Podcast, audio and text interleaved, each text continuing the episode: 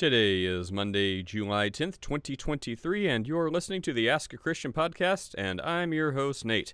Today we talk about the 10 atheist non commandments. We start off our, uh, our um, resident atheist, Michael, uh, starts off giving his take about a little bit of the Ten Commandments we were talking about. I made I made another video. It's on my channel. You guys can find it. Uh, you can check out uh, bitchute.com slash ask a Christian. It'll be there. But I went through the ten atheist non-commandments they they made, and uh, the Bible just mops the floor with them. Like they tried to one up the Bible, and I believe they failed miserably. Um, so check out that video if you'd like um, to know more in context of what we're talking about. Otherwise, you can hear uh, Michael give his take on a few of them to start. Then someone asked what the most peaceful religion is. It seems like, you know, truth doesn't matter or accuracy doesn't matter, but what is the most peaceful religion? How do you get along better with people? Well, we should be at peace with all men. I mean, Christianity, the Bible says that live at peace with all men as much as dependent on you. Um, and the Great Commission, you know, go tell people about Jesus and eternal life, and if they want to hear, make disciples of them. If they don't, shake the dust from your feet, leave them to their fate. God will be their judge, not us. So it should be peaceful. But then we move on to, well, I believe there's a heaven, I believe there's a hell. They're like, see, that's emotional torture. I'm like, okay, if you want to say my sincerely held belief that I'm trying to warn you about is there is a hell, don't go there, that's emotionally traumatizing to you well, instead of lying to you and be like, oh, God bless everybody, just do you, and, you know, life is beautiful, you are God. I mean, if you want me to lie, I can make it real peaceful, but I don't want to do that. So I want to tell you there is a hell and there is a warning to stay away from it. So follow Jesus, live forever, be reconciled to your Creator. Um, so, anyways, I'll give them that. If they say, well, there's a peaceful religion that doesn't have any scary stuff, great. As far as here on earth, you may have you may feel like you're peaceful and not ruffling feathers, but if you die in your sin, you're going to burn in the hell that you don't want to talk about because it makes you uncomfortable. Um, anyways, so really, the crux is: do you want people to lie to you or tell them what they sincerely think? I choose that one. Tell me what you really believe. Don't beat around the bush. As we later get to, when our friend Harold Are we still friends? I don't know. Um, but uh, kind of does that, kind of walks me down this road. I'm like, okay, I'm waiting for the gotcha, waiting for the gotcha. And it just goes nowhere. And then it turns into a kerfuffle, and I, I get a little hot under the collar. Stick around, you may see it. But um, I don't know. I, I don't like deceiving, slimy practices. Just be upfront, be honest, be truthful if what you believe is on such solid ground, you don't have any reason to hide or be conniving about it. Stand up for what you believe in and say it. If people agree, great. If they don't, you just disagree. Um, so don't hide. You know, it's like the, it's like antithetical to to the whole message of Jesus and Christianity. You don't need to hide. Like this light the city on a hill, you know, with the light shining. Like say what you believe, say it boldly, say it with conviction. Tell people what you sincerely believe. Um, by the time we start trying to trick people or be like, oh, well, let's lead you down this trail. Let's lead you down this trail. Aha, gotcha.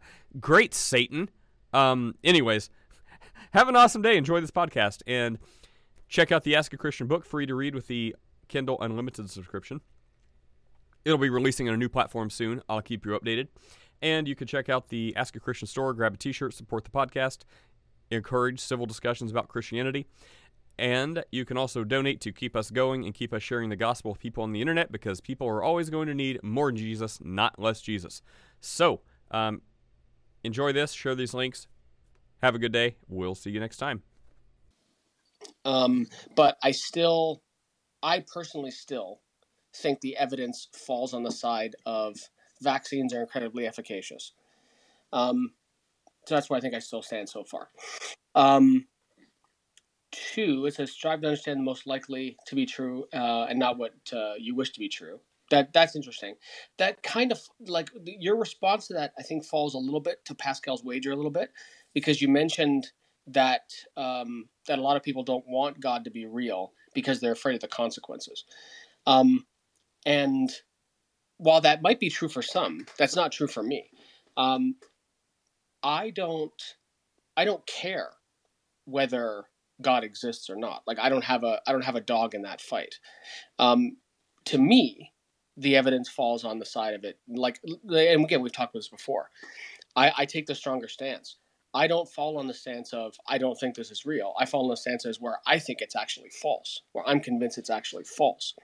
Um, now, when it comes to the Christian God, and again, this this you know falls you know to hyper subjectivity because you'll you'll get a different opinion from every single person I think that you talk to, um, and that's I think the world. I think if the Christian God is the one that's real, um, I think the world is worse off for it. Um, and I and the reason I think that is because of you know when you start to talk about the Christian God, you start to attach um, you have to start to attach properties to that God. Um, and when you start looking at those properties, for me, it becomes problematic when you look at things like what you know when you try to look at um, uh, the logical problem of evil, the evidential problem of evil, you know, or uh, you know the argument for pain and suffering, things like that. Um, and then the last one that got to uh, three, um, we actually agree that the scientific method is the most reliable for testing the natural world. And and and I I was I'm, I'm only about I think three quarters of the way you talking about number three, and it is interesting, right? Because we we seem to be blocked um, from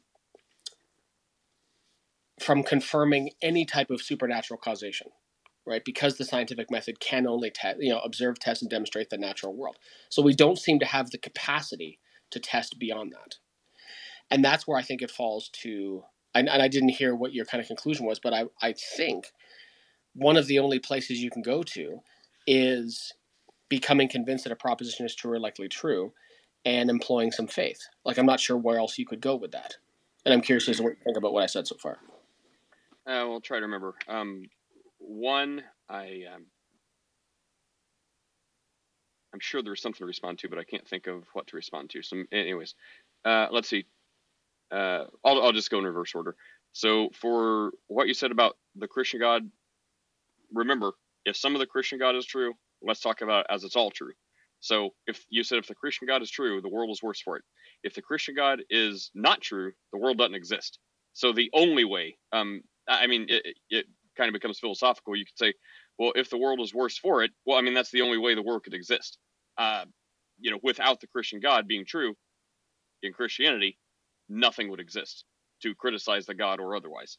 So, you know, if we're, if we're going to take it as part of the Christian God is true, the parts that, you know, you would make a case for it's, it's bad or the world is, worse for it.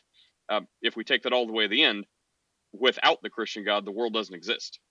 Um, I mean, that, that would just be kind of the overarching point. There's a lot to talk about, like, you know, the good and bad and defending the God and like getting into free will and all this other stuff. But if you just take it like fast jump to the end conclusion, I mean, it makes the discussion kind of kind of short. But it's like without that God, nothing exists in Christianity. So, what was um, the Pascal's wager?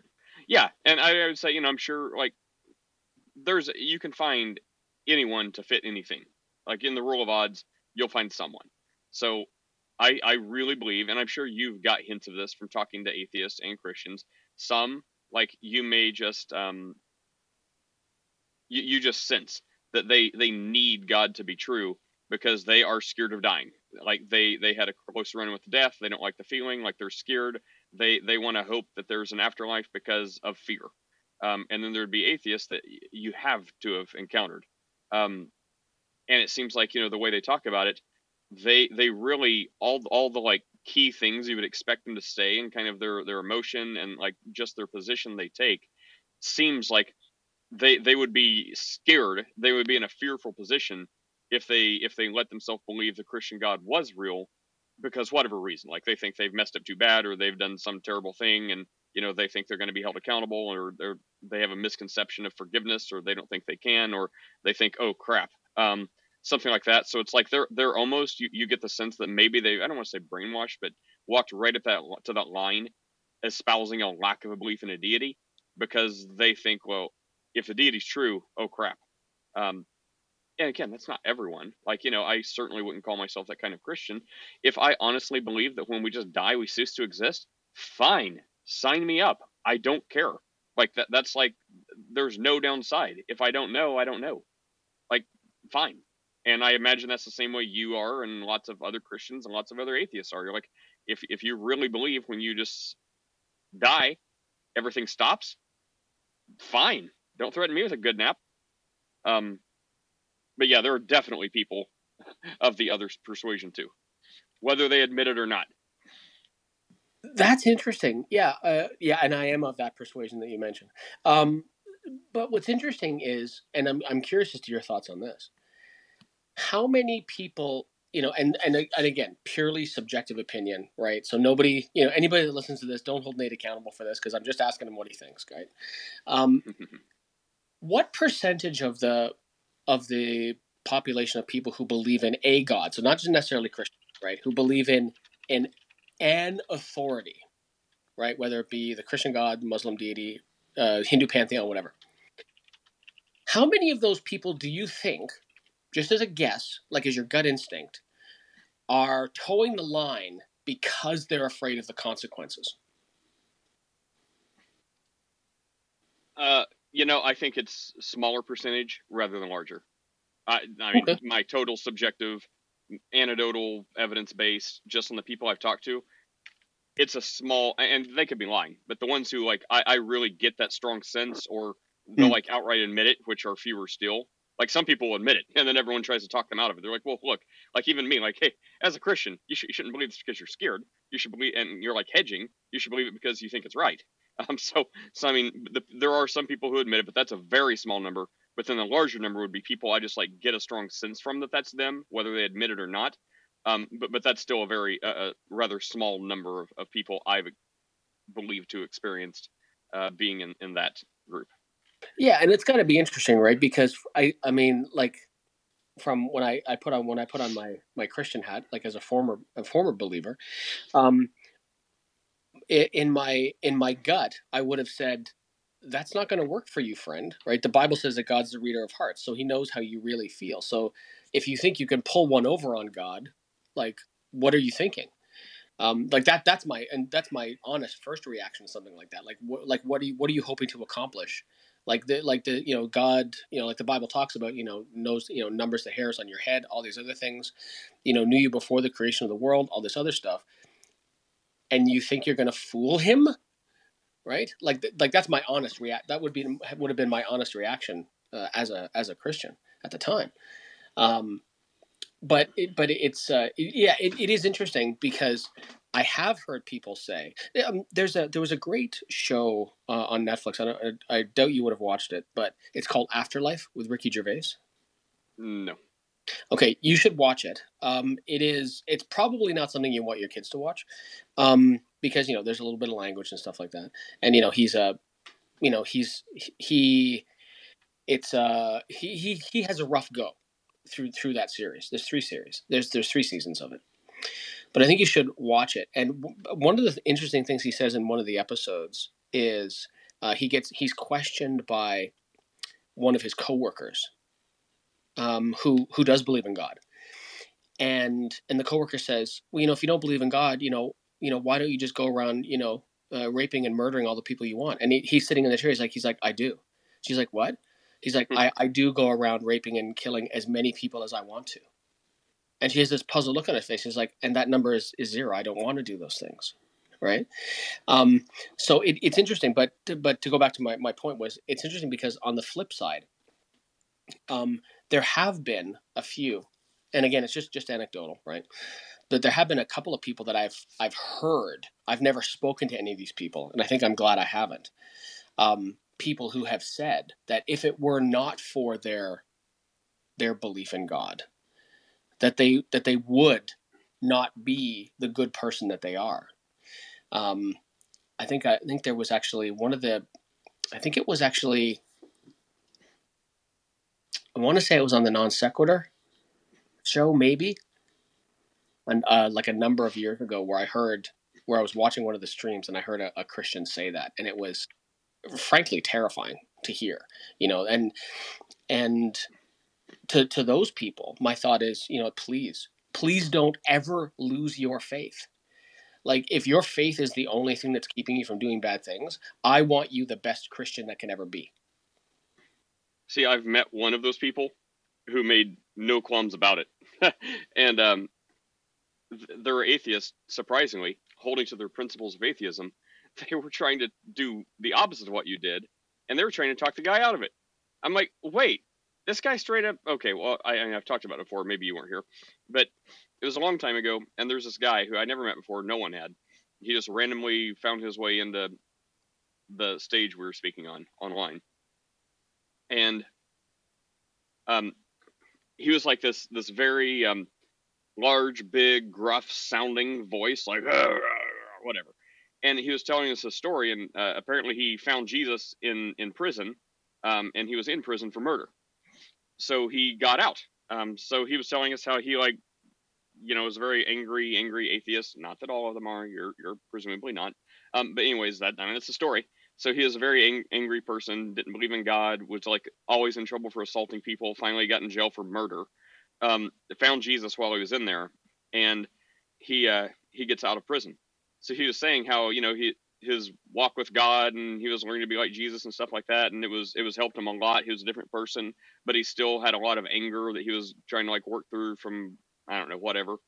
Um, but he's like, I got to tell you, right now, if it wasn't for Jesus Christ as my Lord and Savior, I'd go down the street with a battle axe. He's like, I don't even care. Like I just kill people. I don't even care what um um like, so do you mean like you could do that? He's like, no. If I didn't believe in Jesus and Jesus wasn't keeping me from doing this, I would go out and murder people. And uh, I'm just like, oh. So in my head, I'm thinking, well, you know, you don't you don't want you shouldn't want to murder people because you shouldn't want to murder people. Um, but I'm thinking I'm not going to say that to the guy. Like, I mean, because you know, if all, all things lead to the same result, sure, keep believing in Jesus uh, to keep you from murdering people. Um, keep doing that because for, for my point well it's like you know the guy's a christian the guy's putting his faith in jesus he's got some severe stuff he's working through and hopefully he's found peace by now but the last thing anyone should try to do from a christian standpoint is tweak his uh, Christianity and be like, oh, well, it's great that you believe in Jesus, but you know, you also shouldn't murder people for this. But you know what? I'm just going to let that lie. Like, yes, you keep going for Jesus. And the atheist we're like, oh no, that's not why you should do that. You shouldn't do that. I'm like, guys, are you being serious right now? Just like take the L and be like, hey man, if if it's keep be a good moral atheist. Be like, if this guy says his belief in his God is keeping him from legit murdering people, tell him to keep believing in that, right? That's not the hill you want to die on. But well, technically, you don't have evidence for the position you hold. Be like, no. Be like, you want to be complicit in a guy murdering people because you want to talk him out of his religion? Um, I'm like, no, that's the time to to step up. Be like, you know what? I'll I'll win the battle. I'll lose the battle to win the war for humanity, and be like, all right, you believe in God, keep believing in God, buddy. Keep that murder count down. Um, but yeah, I mean, this guy, like, I, I believe him. like, it wasn't someone like you know how we use hyperbole or something like that. Like, based on his story and his his experiences, I believe that you know it is his faith in God. Um, who knows? Maybe now I wish we could track him down. Like, I wonder if he's uh he's got the anger under control, or you know what what's happened to the guy. Yeah, yeah, like that. That would be, you know, it had I witnessed, like, had I witnessed that, that discussion, um, I would have been, you know, frothing at the mouth, uh, to tell those atheists to shut up. um, like, like just and and purely, and you said it, just from a humanity perspective, you know, like, you know, the, you know, like let's let's not make it so this guy wants to kill. Now, in my head, I would still be like, look, I, I want you to believe the things you believe for good reasons, right? Um, but but that's that that's a smaller, you know, like as as a humanist, I I I'm I'll take I'll take the loss because that means less people die, and and I think that that I think that's the only reasonable thing you can do. Yeah, and I mean, and as a Christian, you know, I'll, I'll kind of like begrudgingly take the win because it's like, well, you know, I, I think maybe maybe some theology could be worked out that would help the guy in the long run, but you know, to, to like you get everything worked out, know what you believe and exactly why you believe it, but um, you know, for the short term, yeah, let's let's not have you commit any crimes. Um, but anyway, that goes back to kind of com- non-commandment number two. Um, I don't think it's really a Pascal's wager like people i mean we got wow we get quite a ways from that. But whatever you say like people are hedging in pascal's one i, I don't think we could automatically say that it's a um a, a lack of faith or like you're pulling one over in god. Like maybe someone thinks that which won't work out for him i agree with you.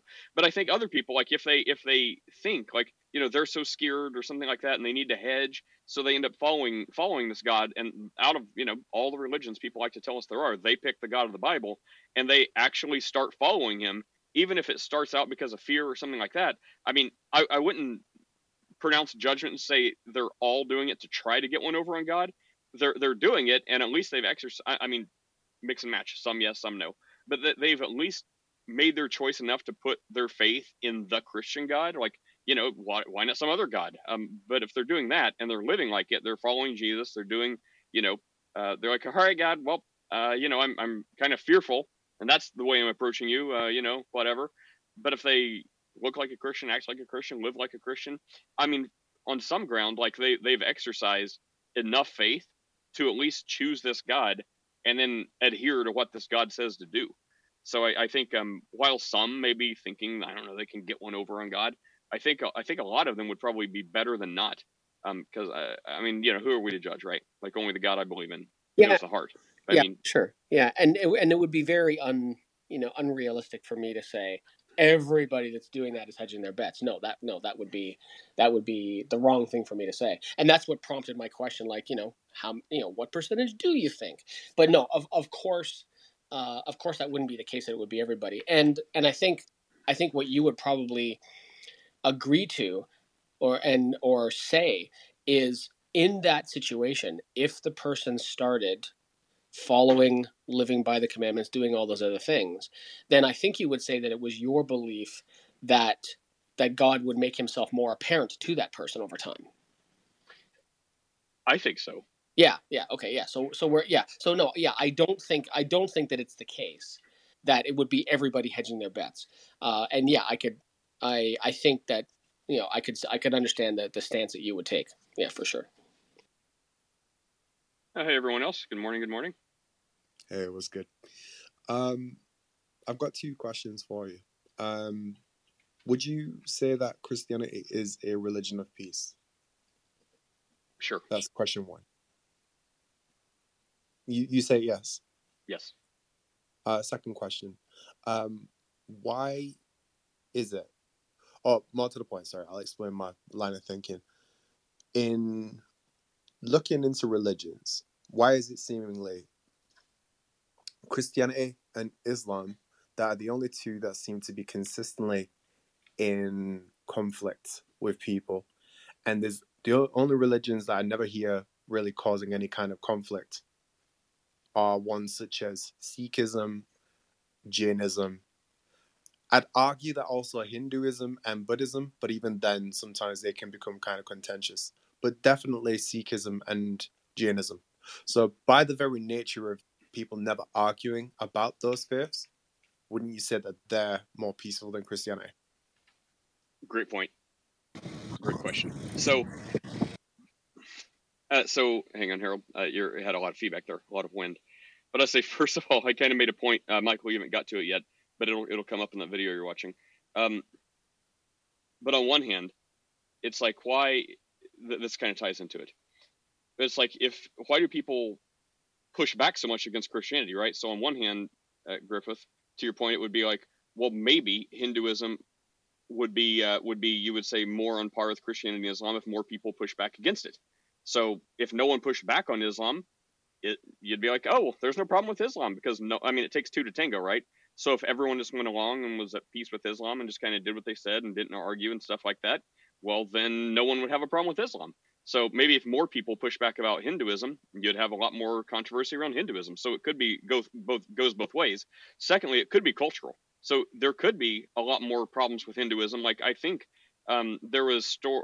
I, I, may mess up the the exact philosophies or beliefs, but I, I think it was like Hindu Hindus were having a big problem with like Tibetan monks um, for a while, and there was like clashes and stuff like that. So I think some of it could be cultural. Like we're we're just not familiar with it. Um, but I, I, would dare to say um, that other people have plenty of clashes, and it would also be like how ardent their followers are.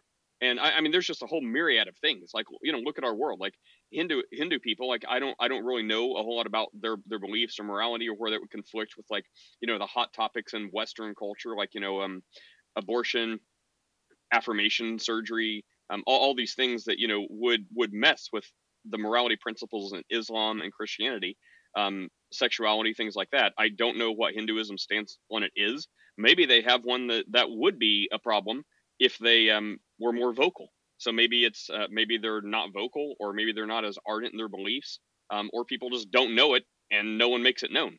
So there could be that. But then the overarching point, I would think, could it be? Uh, let's take Christianity because that's what I believe. That it's it's true. So not if Christianity is true and these others, let's just say, are false under the Christian paradigm, maybe the reason people fight so much against Christianity is because deep within themselves they, they have the sense that it is true and they're they're really fighting against themselves as much but since they espouse a lack of belief in it or another belief that they just they use that to go counter apologetics towards Christianity and they fight against Christianity while some of these other religions they they have no spiritual even though they deny the whole spiritual world it doesn't take them to acknowledge it but something within themselves does not give them that same same vigor to fight against like jainism because barely anyone knows what that even is or these other philosophies or other religions because they're like well why bother? They know it's they know it's false. And of course this is like layers deeper than they will even know because a lot of these people would be anti-theists or, or atheists or agnostics and they will deny like you know the existence of everything i'm talking about. However maybe somewhere down that's why Christianity gets a lot of the flack uh, because something about that tells them this this is like more accurate uh, than all the others. So those are all the things that come to my mind. I mm, I disagree just on the mere basis of how a message spreads. From my line of thinking, the most unknown um, religions would typically, by their very nature, be the most peaceful they haven't had to go out of their way to try and convert and change the way of thinking of other people. They're happy to just let people live in their existence and give them the option if they are exposed to their religious beliefs and the other group are inspired, then they can make their own choice.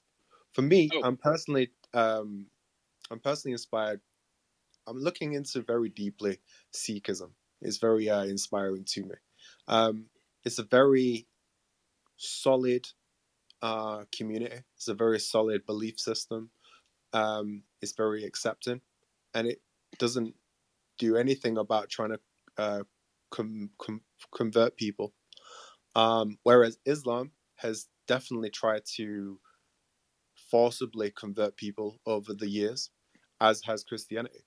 So, by their very nature, Christianity and Islam have been more successful um, given the numbers and whatever that's reflected. But they've been so successful due to being spread by the sword, due to um, colonialization, due to um, that kind of thing.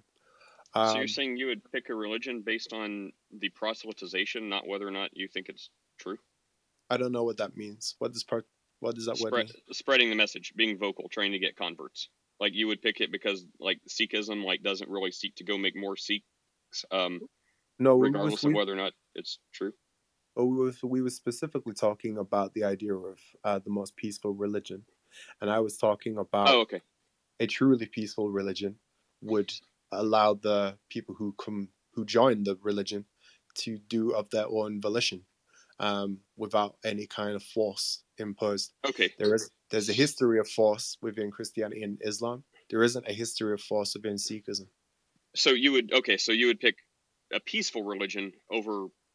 I I I don't mean to sound condescending, but it's going to. But I mean it's just what you're saying. I'm sure you'll modify it, but I mean it sounds like you're saying you would you would choose a peaceful religion over an accurate one. I, I know that's not what you would say, but that's how it sounds. But uh, well, real quick before I forget the point, um, mm-hmm. people in uh, someone in chats messaged me, and I posted the article. So if you go to chat, you can see them. But um, they posted several articles, and I mean, this is from like UNICEF and ABC News. So I mean, these are like you know generally statistics we could all you know trust and accept. But it talks about um, Hindus like burning like 10 or 20 million women and girls and all this other like Saiti, Sahiti or whatever women. And um, it talks about like, you know, Buddhism, like all, all these like atrocities of what we would generally consider peaceful stuff which which goes back to what mm-hmm. I said. Maybe it's cultural, and we just aren't aware because because you know there's not as many here as there are in other parts of the world. So I mean, yeah. it seems like um, these these things that you you invoked, which you know maybe from lack of understanding about them, and I don't have a lot of knowledge either. But I mean, these articles from UNICEF and ABC News, um, yeah, seem to suggest that uh, Hinduism and Buddhism have a lot of adherents that apparently have burned many Sati women. So that's using, not good. But using your own logic against you. Um, these I've not read these um, articles, by the way. So oh, just bookmark to, them. Yeah, no, I have to tread carefully, but they seem more sure. about like inter-tribe um, conflicts, and the same way that you said, um, cultural. This could be explained through cultural differences and political conflicts, etc. It, it's not necessarily re- religiously um, ascribed or promoted.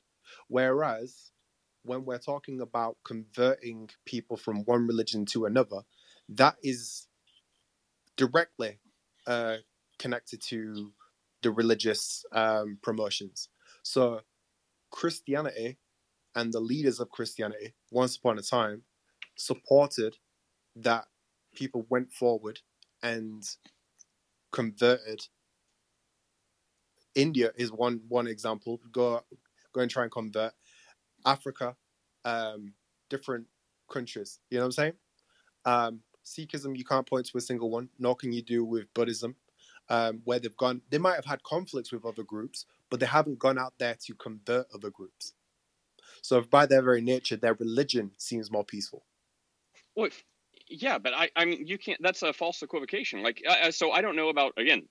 We're talking completely from ignorance, both of us. Like, I don't know in Hinduism or Sikhism or whatever if they're just peaceful because they're just like, eh, I'd rather bake brownies, or if they're peaceful because the religion specifically says, do not proselytize, make converts, do not convert anyone. Like, I just don't know. But in Christian, you know, Islam, I mean, I know it's a proselytizing religion. I, I'm not sure the finer workings of it, but for Christianity, like there is a call to proselytize, which is the Great Commission, right? And it goes something like Jesus says, you know, go into all the world and you know make disciples of people. And whenever they're going out, he says, hey, um, go tell everyone about how to have eternal life, which is repent, stop doing what you know is wrong, and ask Jesus, pray to God to be born again and have eternal life, and you'll receive it. And he says, if people hear that message and they want to hear more, stay with them and tell them more. You know, make disciples out of them, tell them it's a willing thing. And he says, however, if they don't want to hear your message, then shake the dust from your shoes and continue on your journey, continue on down the road to someone else. So that that's what it has, right? So it's not like, uh, you know, convert by the sword, which Christians have done, um, which is bad. They're not following their own religion perhaps like that that's like you know one of the one of the other groups you're talking about who their religion expressly has something in it and they're violating their own religion. So for christianity if someone does something by force or coercion or violence that's expressly um, addressed and it says don't do that. If people willingly want to hear what you have to say stay and tell them. If they don't leave them to their fate and go on about your way. Um, so i mean just by saying it's bad or it's violent by co- trying to convert someone like like if I walk into your village, you know, you're you're like a half naked tribesman with you know hanging out, and I walk into your village, and I'm mm-hmm. like, hey, do you have a religion? Maybe you say yes, maybe you say no. Anyways, I'm like, well, hey, I think I have you know the true way to eternal life, and I think you know this this guy Jesus can save you. Would you like to hear about how you can have eternal life and live forever with your Creator? And then you would say, hopefully, uh, you know, if you say yes, I'm like, sweet. Here's what I think. Have a good day. Pray to God. Or if you're like, no, I don't like that, I'm like, very well, I'll carry on to the next village. That doesn't seem hardly like forced conversion or any violence or any bad thing. Um, so I mean that that is the way Christianity presents conversion. It, it's very okay. willing. Like it does no good if someone like does it by the sword. Because what was it? Was it Ben Franklin or no? It wasn't Franklin. It, someone said, um, you know, someone convinced against their will is of the same opinion still. And I believe that. And it sounds like the people in the Bible and Jesus believe that, which is why, you know, there's no benefit to forcing someone to convert. So the slaves who came over from Africa, they were given the choice of whether they wanted to convert to Christianity or to withhold their initial um, religious beliefs.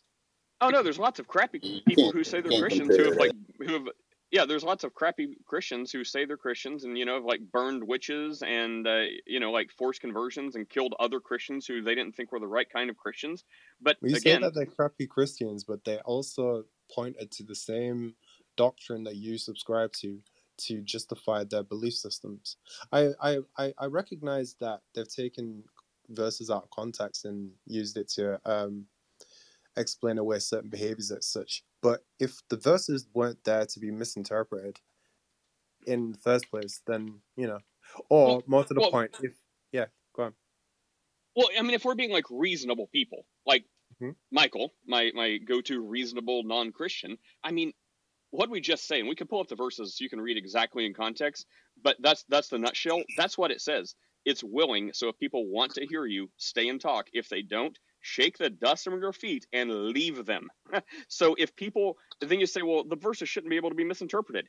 That's really hard for a reasonable person to misinterpret. It's like, oh, um, tell them, and if they don't want it, I leave them. That means kill them.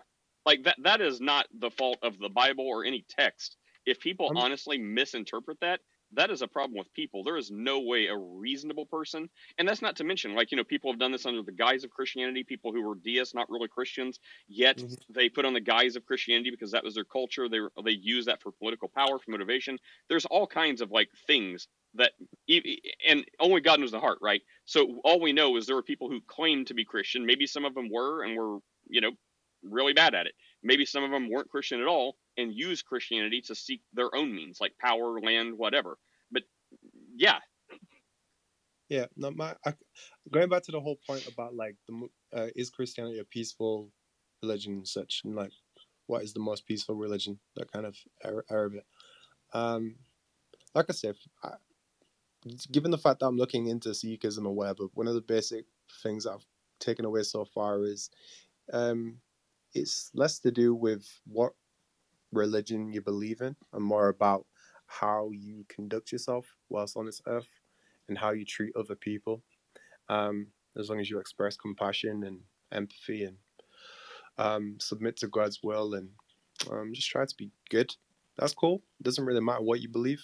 Um, but that's like the Sikh perspective, and, and like the Sikh perspective does genuinely try to just recognize people all are different. Um, and everyone every religion has bits of the truth.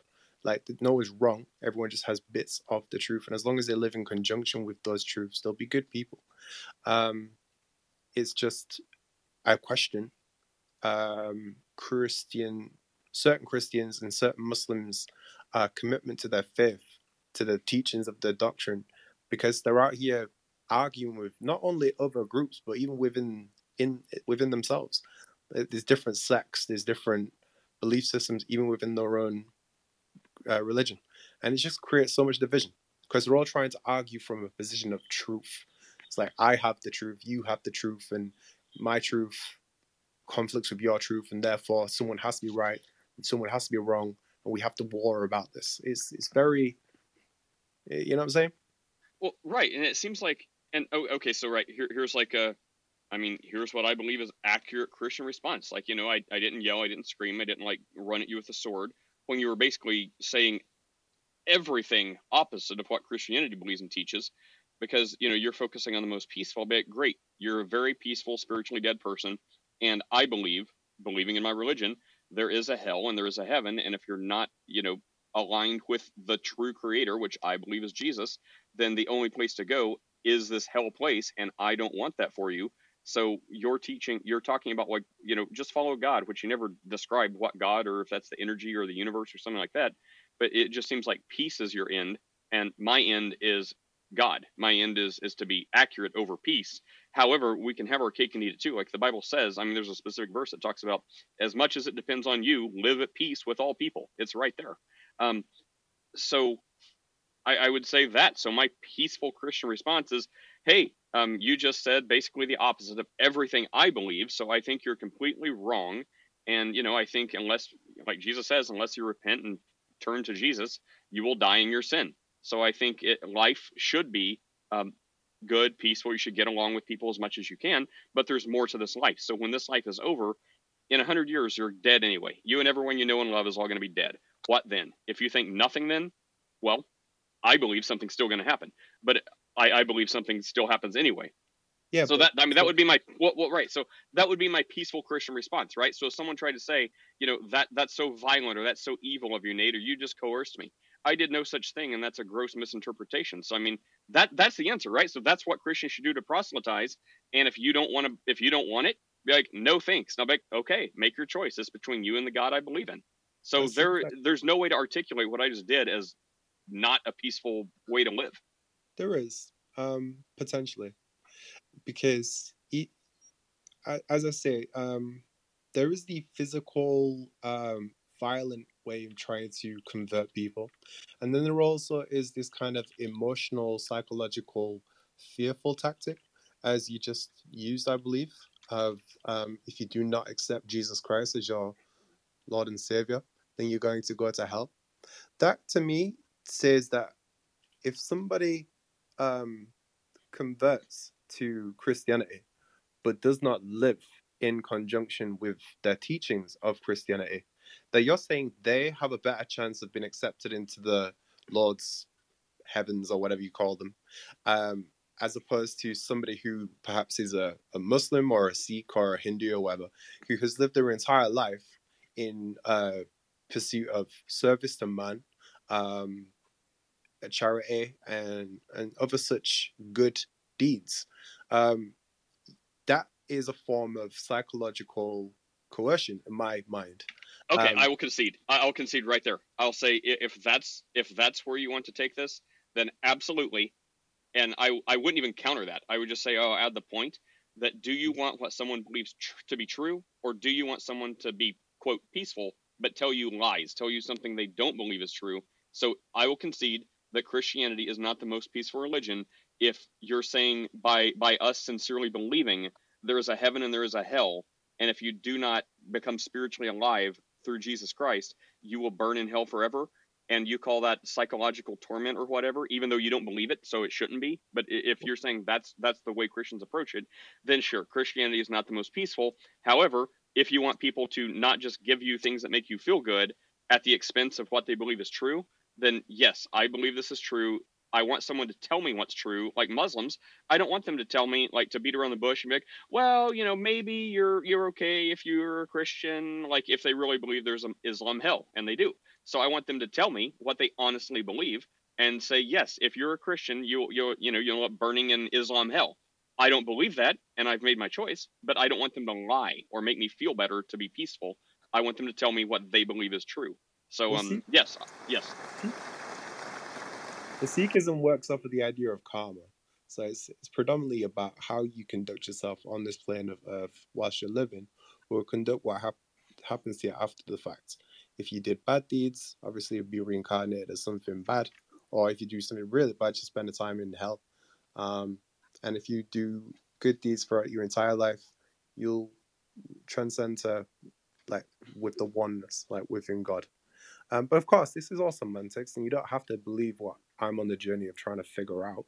It's simply about, uh, I'm just talking about peacefulness. Peacefulness is conducted by not only thoughts, but also action.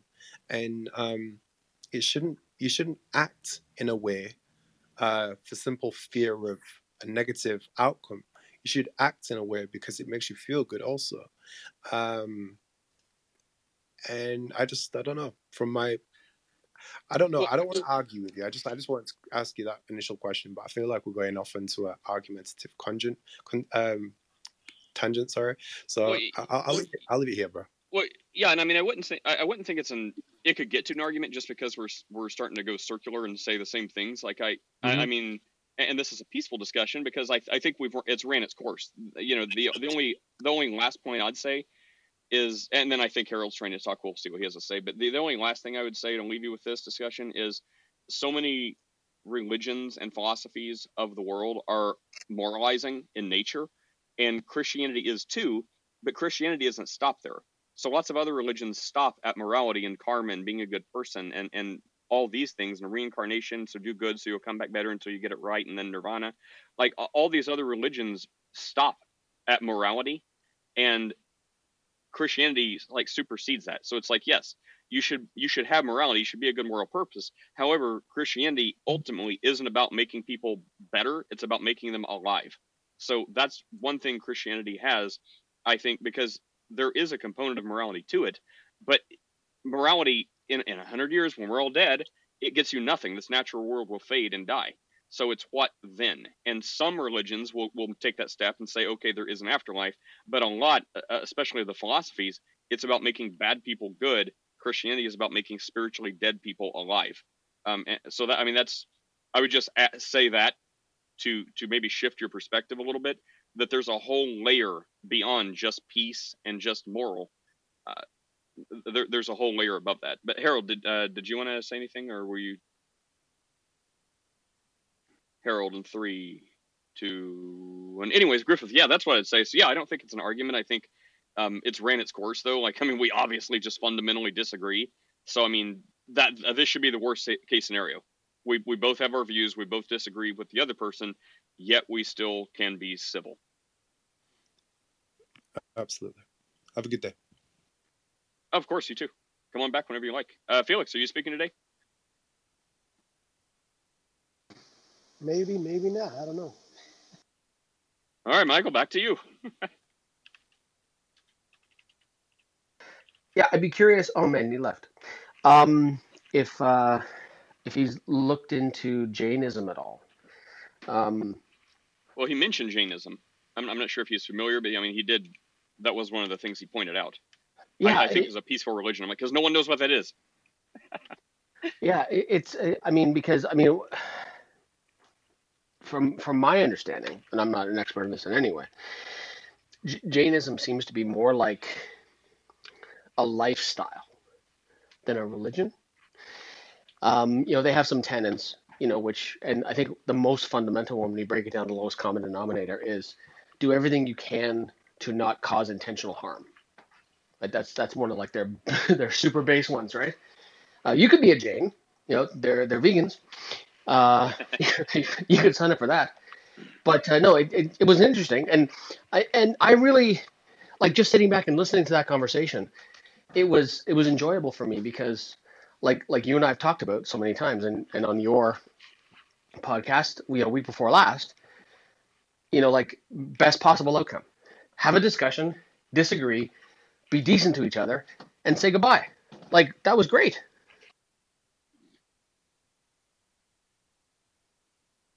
Hey Noel, what's up? Hi Nate. Uh, thanks for having me. Um, a question that uh, I think we hear get asked quite a bit uh, is um, what what happens to people who were never exposed to Jesus or you know grew up in India and you know never even read the Bible or anything like that? And the uh, the common answer I've heard is that God knows what people would have done had they been exposed to that information and judges them based on that. Uh, do you do you agree with with that answer?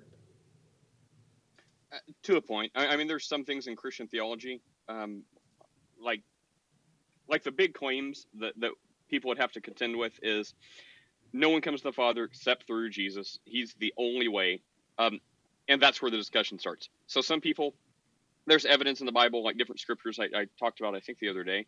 Um, we posted them somewhere, and it, it was basically alluding to you're accountable to like without the law, without the law of Moses, without knowing what the law of God is, these commandments, then you're not judged by the law, but you're still judged by by your own uh, you know knowledge of right and wrong and that type of stuff. So there's evidence that you're held accountable to what you to know and the knowledge you know, um, which is one way.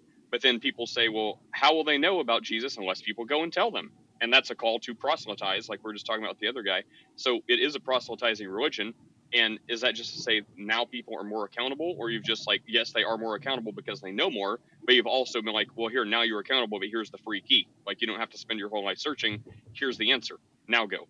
Um, so, so ultimately, God is the judge, and whatever the right answer is for these people, that's going to be what's done. I, I know that seems kind of like a hand waving, but that's the evidence we have in the Bible. So, like when Jesus says he's the only way, I believe that. But does that mean someone who dies never knowing anything about Jesus? Um, does Jesus then meet them in the in the afterlife and he's like, "Hey, um, that guy you thought you knew, or that guy you were looking for, or you know how you thought right and wrong, you didn't know where it came from all the way, you didn't know my name. Well, hey, my name's Jesus, or you know whatever Jesus is in their language that they can understand. I'm the Creator. The only way you can go to this afterlife is through me. Like, who who knows how that's reconciled? But those are the things in the Bible, and people will fall on on both ways. But it's the claims of Jesus that He's the only way. So, however that happens, um, yeah, if it's not through Jesus, it's not done. So sorry, that's an unsatisfying answer for the people that never hear about Jesus. Does that mean like there's a time stop right before they die? Because you know the Romans one makes the claim that everyone knows there's a God. Um, but then what are they going to do with that? And I believe if people exercise their faith, more will be shown. Until you know, if they're like look around, get to deism, they're like, oh, a god. Like, why am I worshiping a rock? There's something that created this rock.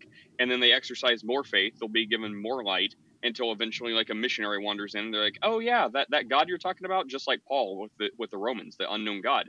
He's like, oh yeah, that guy, that's Jesus. So however it's going to work out, or Jesus visits them in a dream, and then they go on a pilgrimage and find a church, I or airplane tracks drop out in their language and they can read the Bible in their language. I I don't know. All I know is is however it works, it's only going to be by Jesus. Um, but that also doesn't say you must speak His name in perfect Hebrew. Um, yeah. Well, well, okay. So, I mean, really, my question boils down to: Is God able to tap into possible worlds, not that that are not this one, and pull information out of that in order to make decisions in this world? And so, you know, like if somebody never read about Jesus, he can reach into that potential possible world and judge them based on what they would have done there. Is that something that you you believe is possible that God can do or does? Without really going into that, I mean, you know, I'm more of the position of never say never. So I mean, you know, God can do pretty much anything God wants to do. Okay, so if that is the case, then couldn't one argue that literally uh, nothing is necessary? Like Jesus didn't have to die. In fact, he didn't even have to exist because God knows in a world where Jesus did exist and we were exposed to him, he knows what we would have done and he can judge us based on that. And therefore, like Jesus's, you know, death and resurrection was not necessary. Well, there's, a, I mean, so that would be more problematic. And, and by the way, the other thing, first of all, when I'm just kind of hand wave gave it to you and just like, yeah, sure. Um, that that means without even analyzing all, what exactly that means, like God reaching into possible worlds and determining the outcome, like without even going all, all the way we can analyze that, that means for everything you just said to have to be to, to follow, that premise has to be true, and we have no way of knowing that. But as part, there are some theological problematic things you did say about couldn't have Jesus just never existed, never had to die, or anything like that.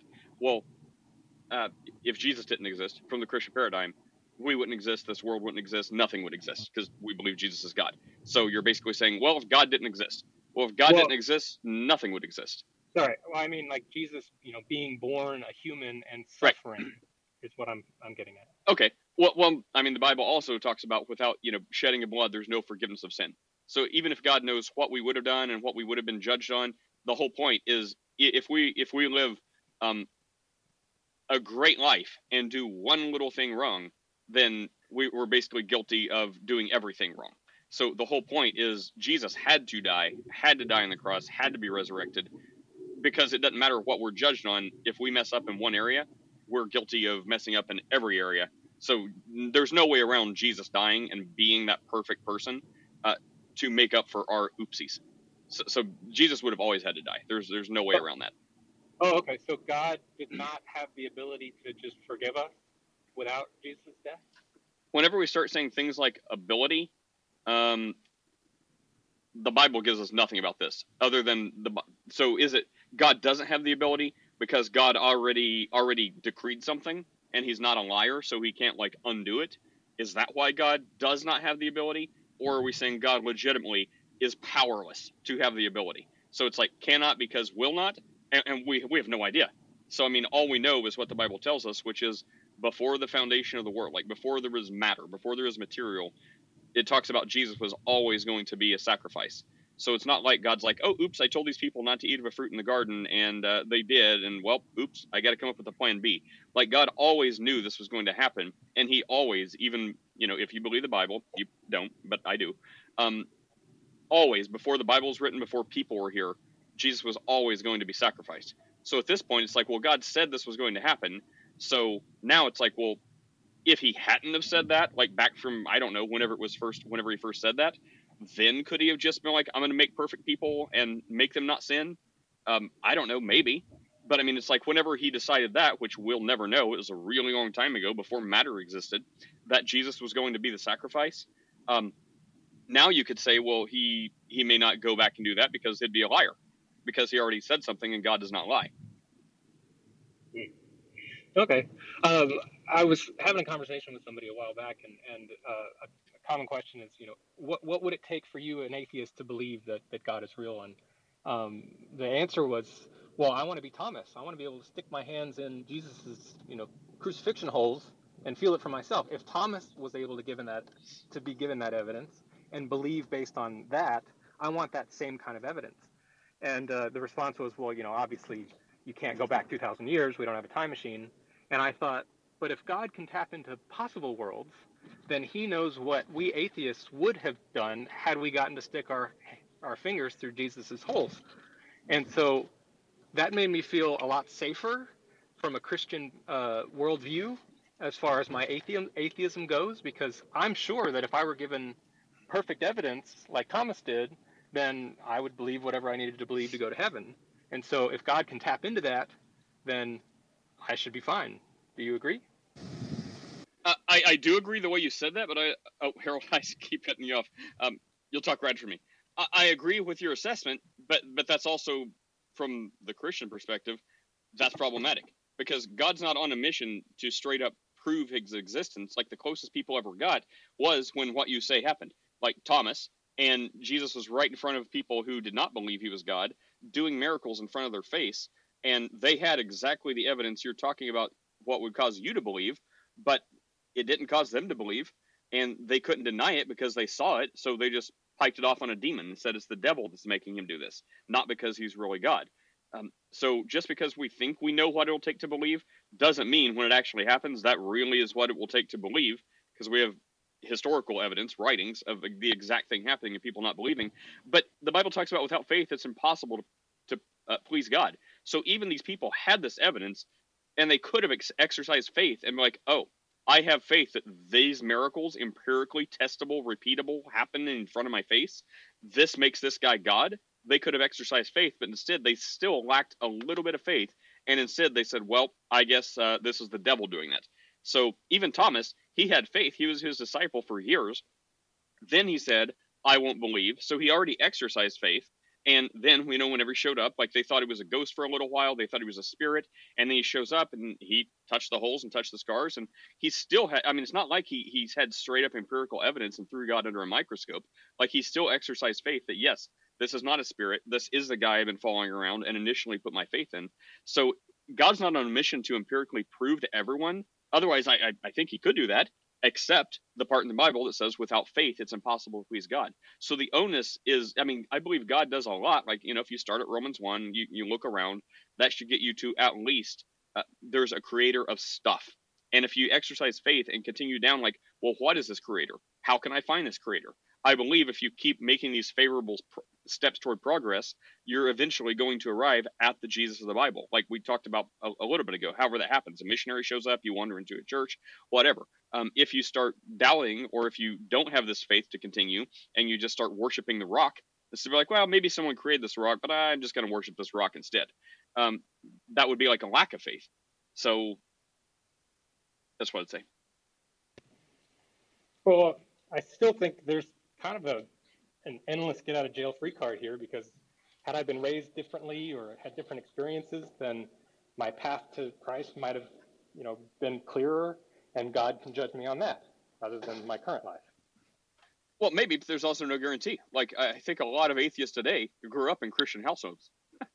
like it's it's only when you talk to like you know people in the Netherlands, like Dutch people, who are like, yeah, I just don't know anything about church. Yeah, we have a couple. I don't really, I've never wondered. Like, I mean, those people. Oh, Harold, I'm sorry, I keep forgetting you.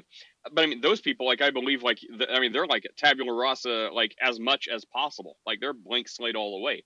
But especially in the Western world, I think a lot of atheists are like, they can't have an excuse because they're like, yeah, I was raised in a Christian household, yet here they are still atheists. So if someone was raised in a house that worships Satan, um, that that's still no excuse because you know they're they. I mean, they're in charge of their own life. So they can still take it upon themselves to walk into a church, you know, Google something about Jesus. And there's no guarantee that if you're raised in a Muslim home or atheist home or Christian home, you're going to have an advantage or a step up. It's all about the individual person and how they're going to act. Uh, Harold, yeah, go ahead, Harold, speak. Uh, I got I got my own question. If y'all finished up with that, Oh. My question. Oh well, no, yeah, that that's what I'd uh, say to that. Okay. Well, yeah. I guess I'll, I think I'll just finish up with if he if God can tap into potential worlds, then there are you know 500 billion worlds where I turned out to be a Christian and 500 billion where I turned out to be a Satanist. And so it seems like it's Oh! ultimately just up to him to decide which one he's going to judge me on because he has I- access to all of them. Okay, I see what you're talking about. So, like, if a multiverse is true, like instead of taking the atheist you he finds the Christian Jesus fearing uh, pastor you and takes that one. That's what you're saying, right? Yes, exactly. Okay. Well, I mean that um, that would have to exist. So I mean, we don't know that exists. so I mean, it, I, I get what you're saying, and that makes sense. But there's no way to have a, a real discussion about that because it's all hypothetical, and that premise would have to be true. Um, but but yeah, there's just nowhere to go with that. Like that, I mean, that's an interesting point, right? Like all the multiverses and like Flash runs through. Like, yeah, just grab the Christian Noel, grab the Christian Michael, um, grab the Trinitarian Herald. uh, yeah, I mean. That, that's interesting, but yeah, okay. that yeah. would have to exist. all right, uh, Harold, go ahead. Oh, of course, that was thought provoking. Go ahead, Harold. Yeah. Good morning. Um, I got a big issue, man, specifically with Matt Slick. Well, I'll, I'll try to be a Matt Slick apologist. yesterday, he came in the room and uh, and essentially, it was it was kind of a the the the, the basically in, in short, the minds of the room wanted Matt Slick's opinion on the the so-called Unitarian position. And, you know, he said, you know, oh, the Unitarians, uh, you know, their God is not in the Scripture, and you know they don't repent of their of their doctrine or whatever and you know believe in the trinity they're going to die in their sins burn in hell. You know all that's fine. I'm cool with that. I'm not that's that's not the issue at all. You know but my thing is this. He he started going into this idea of the necessity of god being a tried personal and he was saying well you know uh, god is love and something about you know they are all you know god this god the father god the son god the holy spirit they're all intertwined into one another interpenetrating um you know and because god is love it necessitates triunity because love has to be given love ha- love has to be received and love has to be observed or witnessed and i'm like so finally i stop him i'm like yo and he oh he called it eternal fellowship. That's what he called it. Yeah. I said, where is eternal fellowship in the Bible? Simple question. He said, well, eternal fellowship's not in the Bible. If you're looking for the specific term. And then I rephrased the question. I said, is there any way that you can demonstrate the concept of eternal fellowship throughout the scripture? And in essence, he said, Well, that's too hard of a question. I'm like, Yo, if it's that hard of a question, why are you going around here teaching something that you can't even demonstrate? So, my question is to you, Nate can you demonstrate this concept of eternal fellowship in the scripture?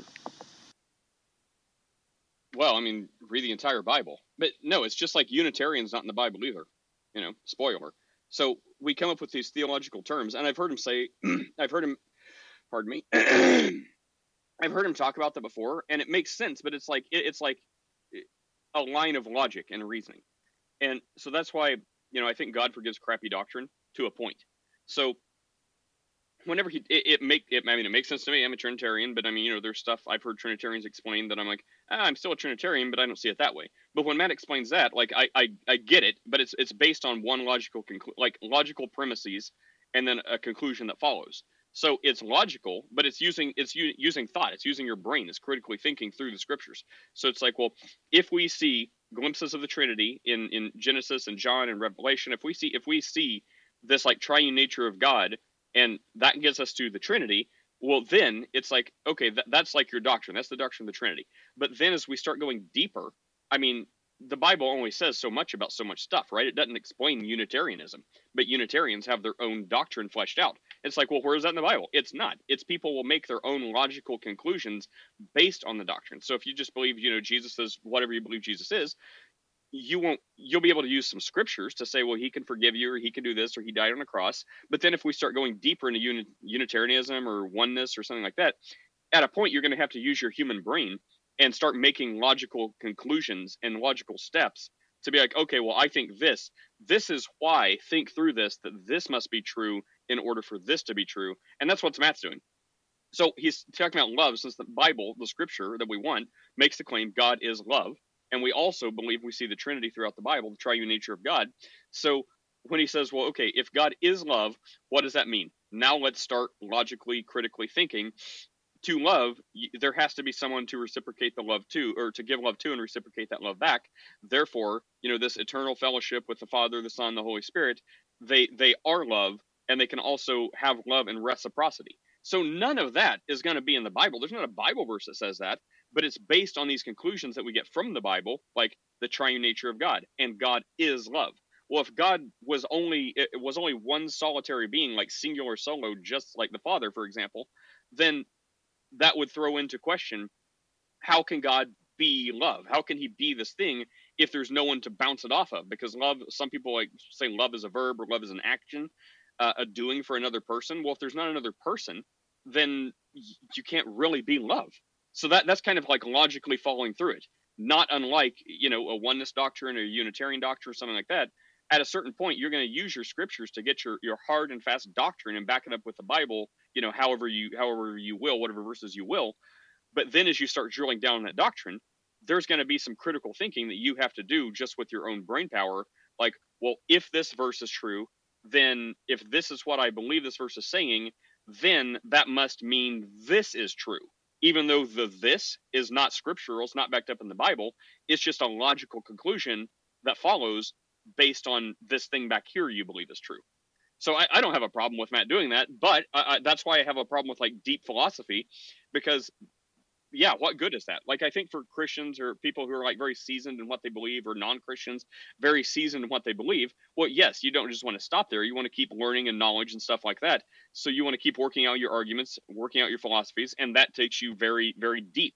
So then when you talk to someone that's just like, I just want to know about God, um, you know, for a Christian, we'll be like, oh, well, let's flip this over. Here's the Bible. Just read this, like the cross of Christ, death, burial, resurrection of Jesus. is very simple.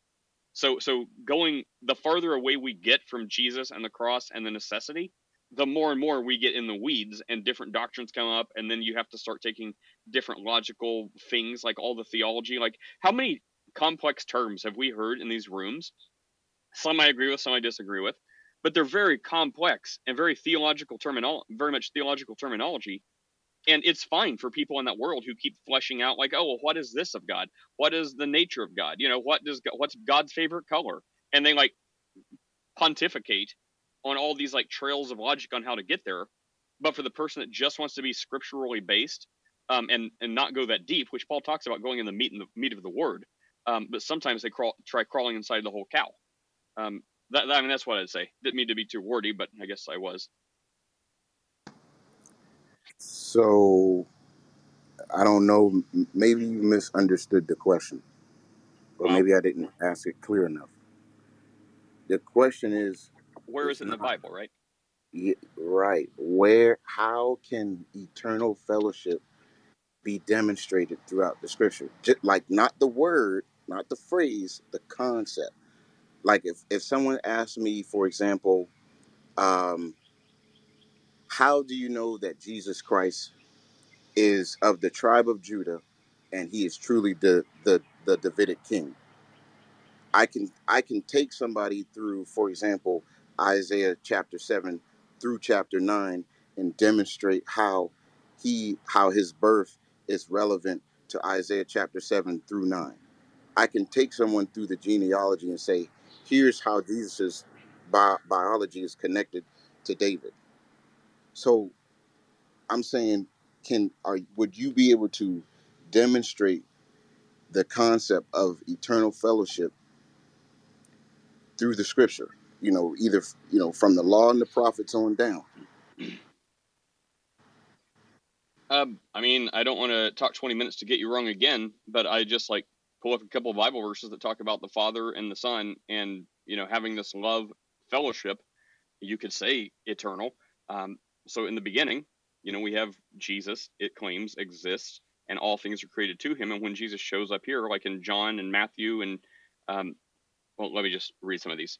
So I'm going to go to the ones where it talks about the Father loving Jesus and Jesus loving the Father. So follow me down this logical conclusion I'll make.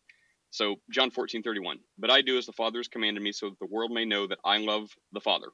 Uh, John 15, 9. As the Father has loved me, so I love you. Abide in my love. Uh, if you keep my commandments, you're, uh, you'll abide in my love just as I have kept the Father's and abide in his love.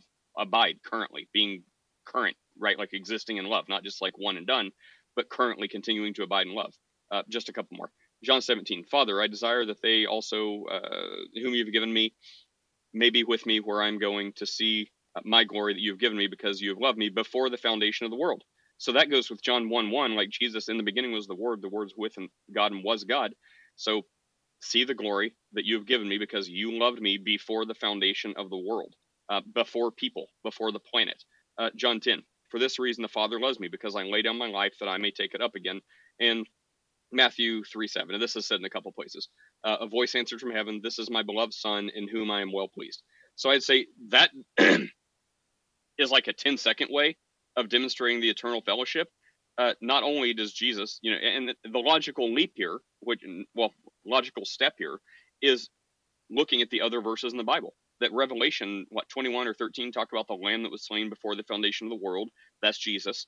John 17 talking about the Father who loved me before the foundation of the world, and then John 1 talking about the eternal existence and being of Jesus, and then the Father. So I mean that that's at least two of the three. I mean we, I haven't looked for the Holy Spirit because a lot less is said about the Holy Spirit. Um, Jesus says you know He'll send the Comfort and things like that, but at least that's two out of three right there. Just the eternal relationship between the Father and the Son. There you go. I, I'm pretty sure I didn't misunderstand you this time. It may not be what you wanted, but I don't think I misunderstood you. Yeah, I think you understood it that time.